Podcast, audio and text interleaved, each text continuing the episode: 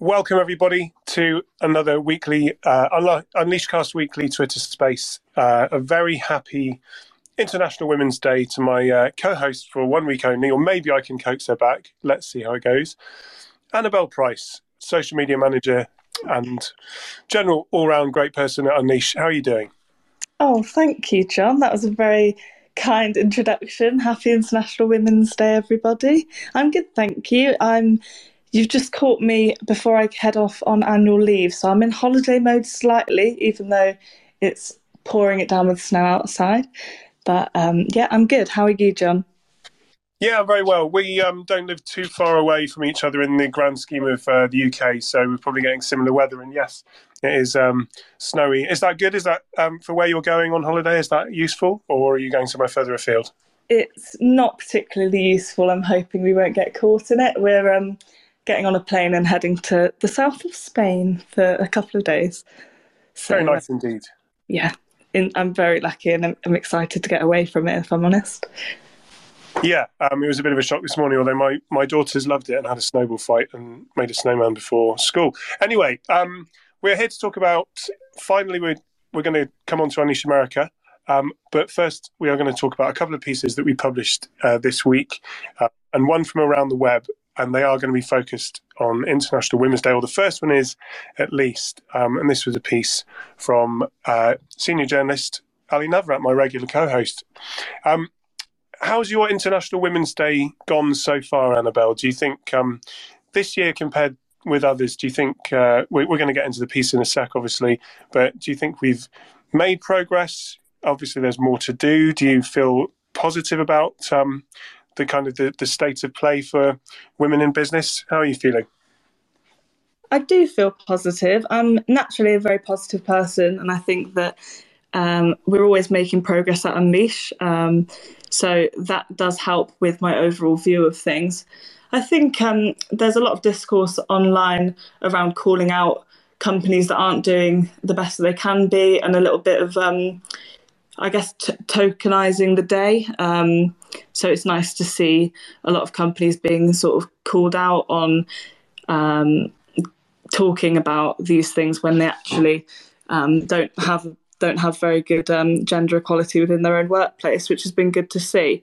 But I also think that it's important to note that we should be discussing DEI issues regularly, not just on these extra special days. But I think um, our team, especially Allie, gets a shout out for covering equity issues over at Unleash AI all of the time and sharing new data and viewpoints really regularly. So we're very lucky to have a lot of women at Unleash getting behind the cause all the time. Yeah, um, on all fronts there. Yeah, I mean, it, it is great, as you say, to be able to gather these ideas up and highlight them on days like this. But it is an ongoing thing, and you know, I feel the same way about uh, you know, other other Black History Month, for example, or National Apprenticeship Week. These are all kind of initiatives which um, deserve to be talked about all the time. But as it is, it's the 8th of March, it's International Women's Day, and we're going to lead off with uh, Allie's piece entitled Solving HR's Biggest Problems This International Women's Day. And it's a very extensive analysis of kind of where things are at. She talks to a lot of people from consultants to practitioners to vendors. I pulled out a couple of quotes the first thing I found interesting was she she's tempered it really well in kind of talking about what's gone well and then what's you know where things can be improved. Now this is research from um, a company called Chief and also Bloomberg. Um, as well as uh, sorry IBM and and uh, Chief, and uh, they've combined they've collaborated on a Women in Leadership report. The first quote I thought was quite interesting was that she found that, well, the research found that there were gains around gender representation at the bottom and the very top of the talent pipeline. But the place where there had the most progress needed to be made was kind of at middle management level. And I think uh, defined as senior vice presidents and vice presidents um, yet to reach pre-pandemic levels. I certainly find this is very anecdotal, but being having been in kind of L and D and HR for a while, it seems to me like there's a quite a good representation at a lower level and then maybe not so much as you go up, even though I think from this data it says that uh, at the very top, kind of CEO level, I guess, that representation is getting better. Annabelle, is that something that you've seen as well, or do you disagree?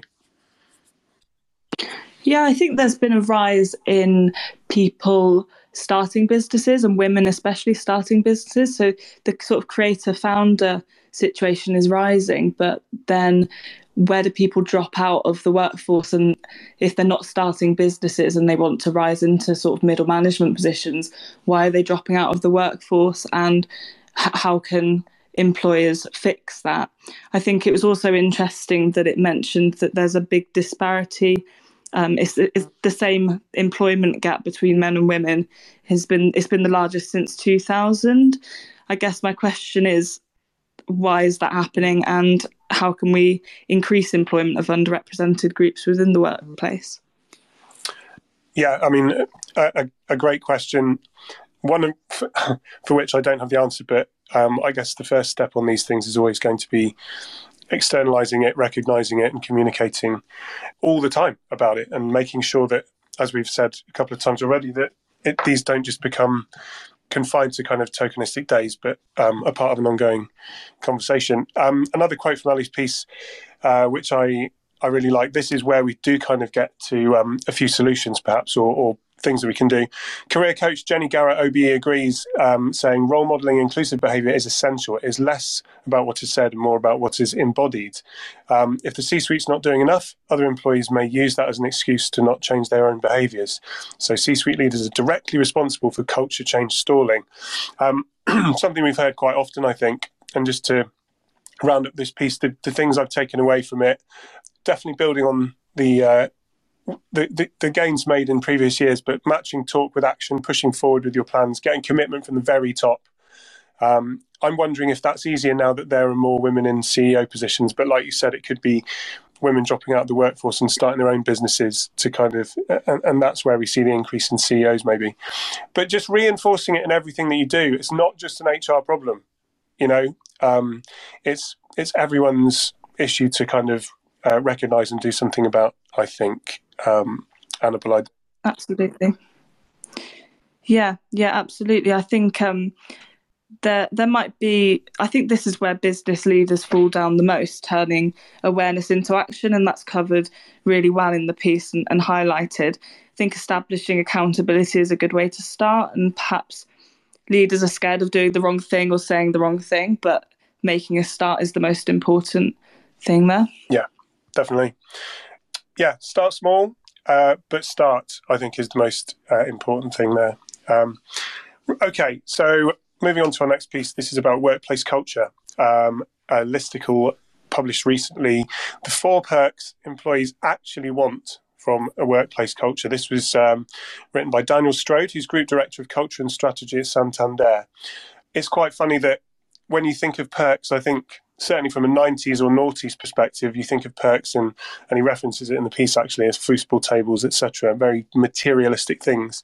But coming from someone who's a head of culture, um, it's unsurprising to note that the things that he talks about in terms of proper perks that people actually want are around opportunities and purpose and things like that. So, yeah, the first one is about sense of purpose in work and um, Patagonia is a is a business that is mentioned a lot when it comes to purpose, meaning, uh, you know, a, a, a, real thinking about their standing in the world and how they can change things. And he also talks about Gen Z, so um, Gen Z. So, as someone who is part of that demographic, Annabelle, do you do you agree with this? I'm Gen X, obviously, but uh, what's your perspective on this? Yeah, just about part of Gen Z. I think I'm on the cusp slightly. Um, I think for me, the sense of meaning and purpose will keep me engaged in my role. I think that's probably the one that resonated with me the most from this piece, more than uh, pizza on a Friday or beanbags in the office, although I'll never turn down some pizza.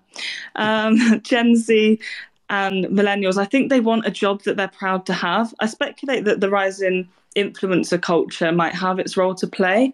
Um, we want jobs that we can be proud of and talk about online in industries we're happy to build a personal brand within.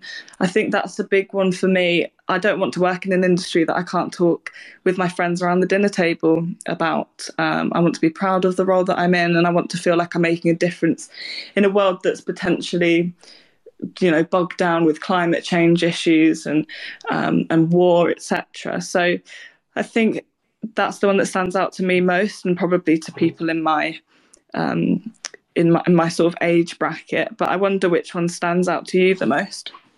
Hmm, interesting.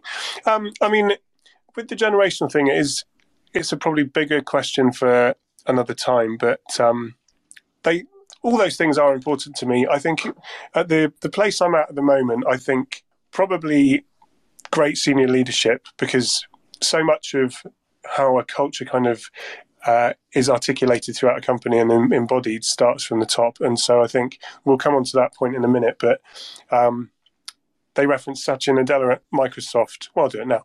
Um, who who talks about turning Microsoft from a know-it-all company to a learn-it-all company, which I think is really is really great. That you see leaders now going from thinking they know, need to know all the answers, not even that they know all the answers, but thinking that they need to know all the answers, um, to not that at all, to, to basically prioritizing curiosity and, and honesty and saying, look, I don't know everything about what we need to do or, or how we need to do it, but I'm going to find out. And I think that's more important. That's you know incredibly encouraging, really. Um, on the and the other point is you know coming from a learning background as well, I'd say professional development is really important, um, and companies that um, make that a, a, big priority for their workforce, I think, is is important too. Annabelle, what do you think?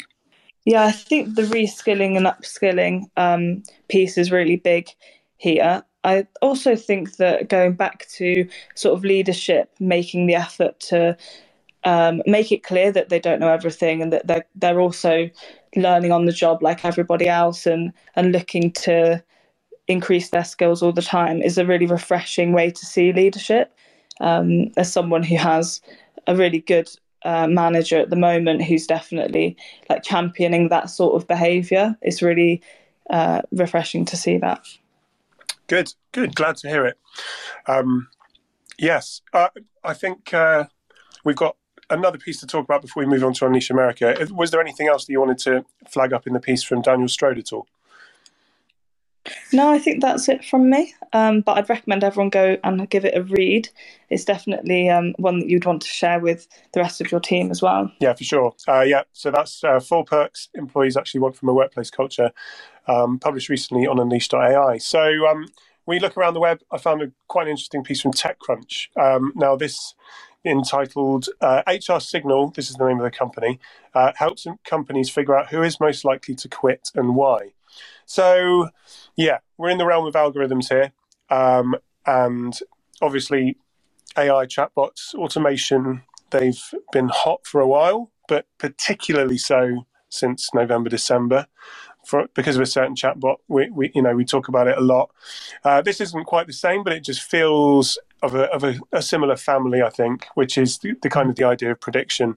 And um, this is a company called HR Signal, and they have inve- they've invented a way essentially of working out who is going to quit next in uh, your company. The co-founder from the piece, co-founder Sagi Cohen came up with the idea for HR Signal while working as a senior data scientist for a computer vision startup. Data scientists and computer vision AI specialists are in short supply, and Cohen was approached by recruiters even though he was happy at his job. So that was the thing that kind of made him think, hmm, this isn't working. Um, so it prompted him to build an algorithm to help recruiters contact only people who are at a point in their careers where they're likely to leave. The interesting thing for me is that, as you read the piece, that they use no ex- they, they use no internal data, only external data, so publicly available data sets. That makes me think that we behave, we all behave in quite a similar way because this isn't data that's specific to these companies. I find that very interesting. Um, Annabelle, I don't know if you had a chance to have a read, um, but the idea that you can predict who's who's next going to leave, I think that's kind of interesting, but also feels a little bit intrusive. Are we having people reading our team's messages? Maybe. What do you think? It is interesting, and I think there is a problem with staff turnover within most organisations right now. So, if there is a way to help leaders to see when and why people might want to quit, then that could be huge. But in the right hands, I feel like if you truly care about keeping upskilling and paying your staff right, then this could be really good. But I'd be intrigued to know if tech is the only thing that can help a failing company in this respect, or whether it would need to be alongside other approaches too, um, such as the sort of employee engagement piece that we were talking about earlier. Yeah, True, indeed. They also mention uh, further on in this piece actually about stay interviews. So that's another way as well. Is actually openly asking people. It's like, well, how how are you doing in your job? You know, this is essentially maybe just a longer version of an appraisal, um, kind of re recast, recategorized, but um, just saying, you know, what's your honest opinion about all this sort of thing? I still can't get the kind of the idea of the Voight-Kampff um, test from Blade Runner, where you, you, know you're looking pupils being dilated and that sort of thing. But I'm going overboard a little bit, I think. Um, okay, so we're going to move on to Unleash America. This week we're talking about the HR transformation stage. Uh, Unleash America, of course, coming up 26th, 27th of April at Caesars Forum. Uh, we're all very excited. There's so much going on. Uh, there really is. Change management, HR transformation. It seems like there's not a point where we aren't going through some sort of change. But um, I just, yeah, there, there's four or five talks that we're going to kind of just go through now. But as we said before, that talks are getting added to uh, the bill, the schedule, the agenda all the time. But first off, on day one, increase business value by transforming HR with purpose. Uh, Naveen Bhateja from uh, Medidata Solutions. This is a case study about how they did it, how they transformed people-focused initiatives and strengthened the company and its mission. It's a lot to pack into 30 minutes. If you read the, if you read the synopsis of the talk, um, you know, everything gets covered the right HR strategy, people strategy, talent acquisition, diversity and inclusion, people analytics, data, uh, tech, everything. But you know, that's how we do it. It, it really does. Uh, it's going to hit all the right beats, and I'm. Uh, if I, I mean, I say this about every talk, and it's clearly not going to be possible. But this is one that I do want to go to. What do you think, Annabelle? Yeah, absolutely. Same here. I think it just about covers everything. If you don't want to miss, uh, if you want to, you know, try and get around everything in the day, then this is a good one to head to at the HR transformation stage, as it sort of covers so much. I'm interested to see how Medidata Solutions have overcome some of these challenges as they're so common at the moment that we're hearing about them all the time. Um, and I think it'll be a popular one. It will. Yeah, this was um, one that uh, Kate um, flagged up on our webinar yesterday as well. Um, in in the kind of the one of the Road to Vegas Unleash webinars. So um, clearly, it's on a lot of people's um, at the tip of uh, a lot of people's brains, as it were. Now, the next one is on day one as well, 11.35 to 12.05. This is with Anne-Marie Kalsbake, listed here as Visa, but she's actually just moved to S&P Global. She's talking about payroll tech. Well, she's t- the talk. The title of the talk is "Knowing Your Numbers: How to Build a Foundation for an Exceptional HR Transformation." Um, she deals with payroll. She's obviously going to be very, very focused on the numbers. Um, do have a read of my interview with her on the Unleash America Content Hub. We talk about automation, bots, smarter tech, all that kind of thing. An interesting question from her, uh, actually. Should HR take a pay transparent approach? And if so, how will that impact talent strategy? It's a big question. I'm wondering, would you be rewarded for your honesty? Your honesty, sorry, or would it put people off? I'm going to try and get to this one because I interviewed Anne Marie in the lead up, and it's just going to be nice to kind of meet her face to face, I think. Moving on to the next one embracing the moving target. So this is with, I'm having a stab at her first name, and I'm so sorry if I mispronounce it, but maybe Alicia um, Azevedo, Chief People Officer from Advent Health. Another case study, this one, but one of the uh, largest non-profit health systems in the US with over 83,000 employees.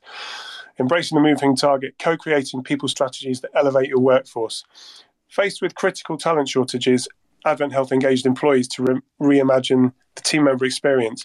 This one's fascinating because it's the idea of co creation and involving the employee, which I think many, many more businesses should do than actually do. Um, what did you make of this one? Yeah, I mean, engagement is forever the forefront at HR events, but I'm interested to see how the team at Advent Health approach this as an organisation spread over so many sites. And I think it will be one that resonates with some of the big companies that we've got heading to Unleash this year. Yeah, for sure. Um, so currently, only one more talk to talk about, but um, uh, where are we? Silo busting HR. I think so. This is uh, with Penny Whitaker, head of HR tech at Mass Mutual.